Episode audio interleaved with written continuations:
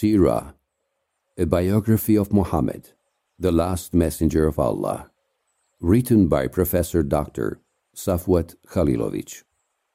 Chapter 13 Prophet Muhammad's Childhood Muhammad's father, Abdullah, died before his son was born. It happened during the return from one trip to Al Sham.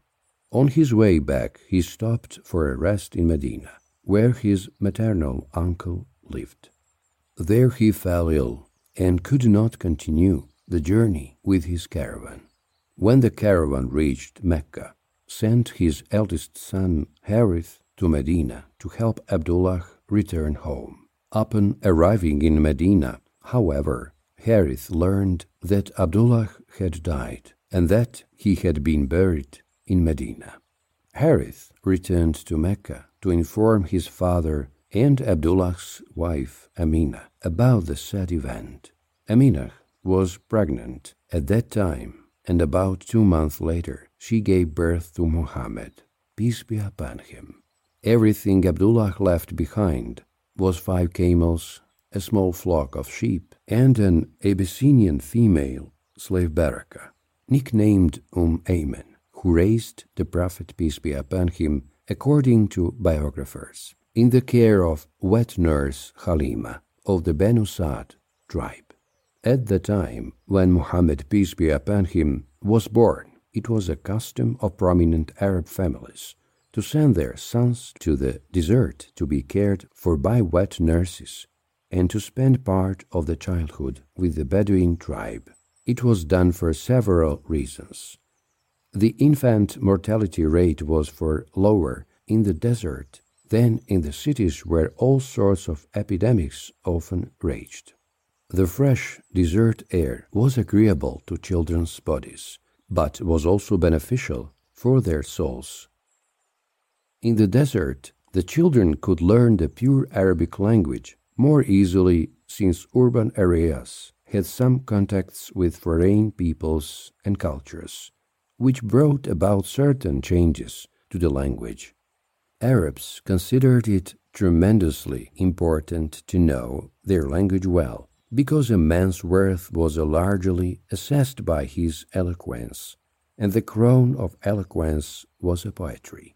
To have a poet in the family was indeed something to be proud of, were nearly always from one or another of the desert tribes. For it was in the desert that the spoken language was nearest to poetry.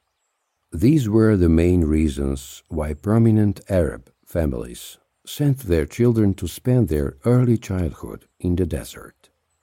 Mecca, as the center and holy place of the pre Islamic Arabs, was not an exception, particularly since it was frequently plagued by epidemics which resulted in a high rate infant mortality.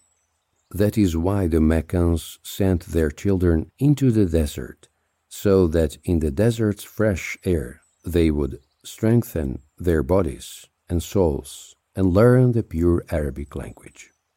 The desert also provided an excellent opportunity for children to learn to ride at an early age. Some of the desert tribes had a high reputation with the Arabs for nursing and rearing children, and amongst these were the Banu Sa'd ibn Bakr, whose territory lay to the southeast of Mecca. The Prophet's mother, Amina, was in favor of entrusting her son to the care of a woman of his tribe. In his sirah, the famous historian and biographer Ibn Hisham quoted Halima, a wet nurse from the tribe of Banu Sa'd. At the time when Muhammad was born, she set off with her husband Harith to Mecca to find a newborn to nurse from some respectable and wealthy Quraysh family. It was a year of drought, she said, and we had nothing left. I set forth on a grey ass, and we had with us an old camel. That night we were kept awake all night by our son, who was wailing out of hunger, for I had not enough in my breasts to feed him, nor could the camel yield a drop of milk. We just waited for a cloud and rain to bring relief. I rode the ass, and I was so weary of the ride, as we were so weak and exhausted, that we barely made it. Thus, looking for nurselings, we arrived in Mecca. Each of us was offered Muhammad, peace be upon him, but each turned him down upon hearing that he was an orphan. We hoped for some favor from a nursling's father, and we thought, what will his mother and his grandfather be able to do for us? That is why we did not want him.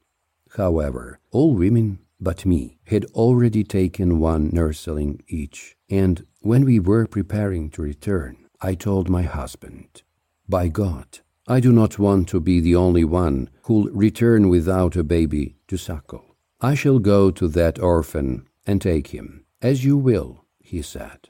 Perhaps Allah will bless us in him. So I went and took him. Halima continued.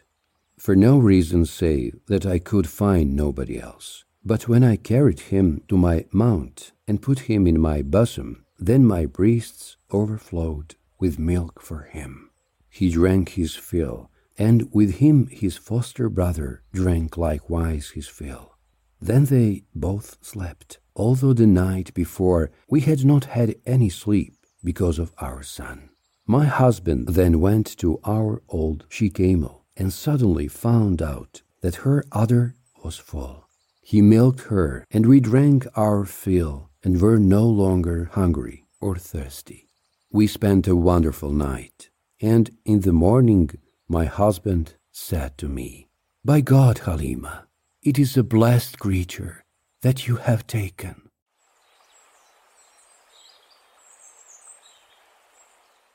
The biographies read that God's blessing followed the Prophet, peace be upon him, wherever he went.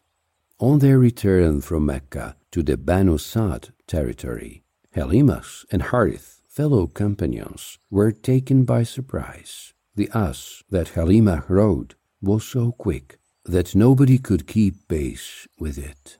Halima's friends said, You daughter of Abu Dhuaib, wait for us is that the same ass that you came on? Yes, the very same, replied Halima.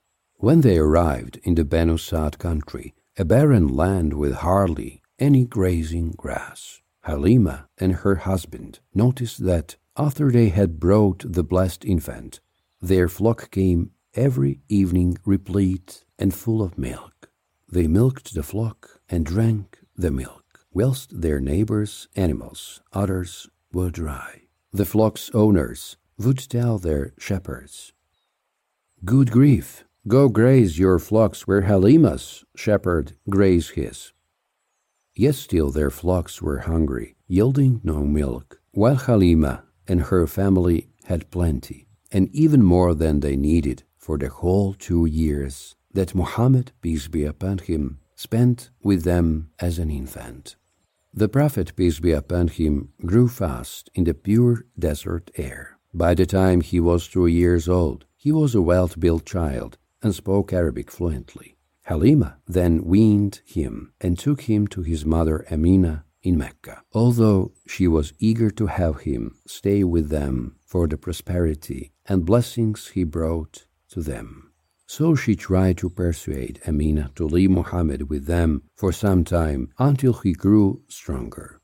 As Mecca was frequently struck by epidemics, Amina agreed. So Muhammad returned with his foster mother to the desert, where he spent about two more years.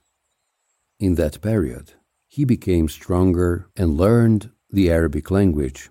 When he turned four, one event made Halima and her husband Harith hastily returned the blessed child to his mother. One day, while Muhammad, peace be upon him, was with lamps behind the tent, Halima's son, the Prophet's brother in nursing, came running and sat scared. That Qurayshite brother of mine, two men clothed in white, have taken him and have laid him down and opened his chest, and they are stirring it with their hands.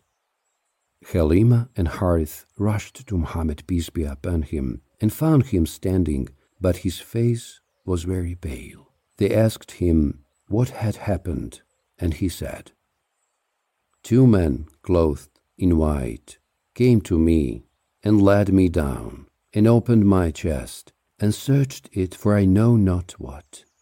As an adult, the Prophet, peace be upon him, referred to this event in more detail.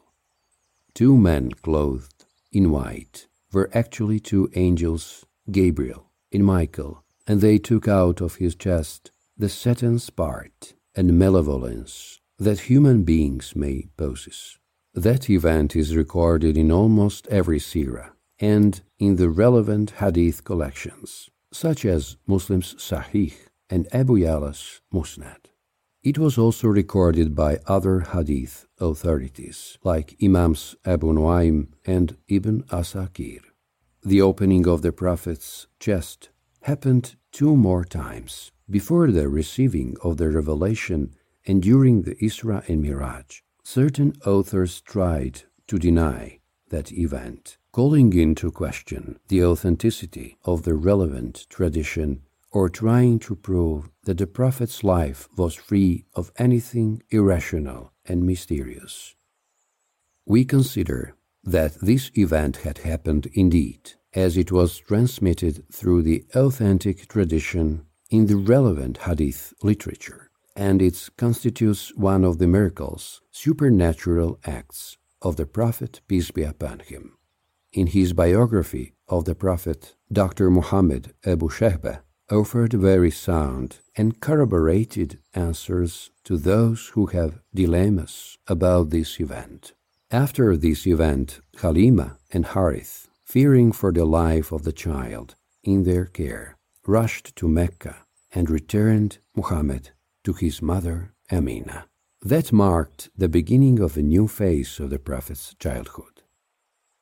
It should be noted that the time the Prophet, peace be upon him, spent in the desert had a lasting influence on him, and Halima and her people remained the object of his love and admiration all of his life. When Halima came to visit him following his marriage to Khadija, it was a period of drought, and she went back home with a camel loaded with water and forty heads of cattle.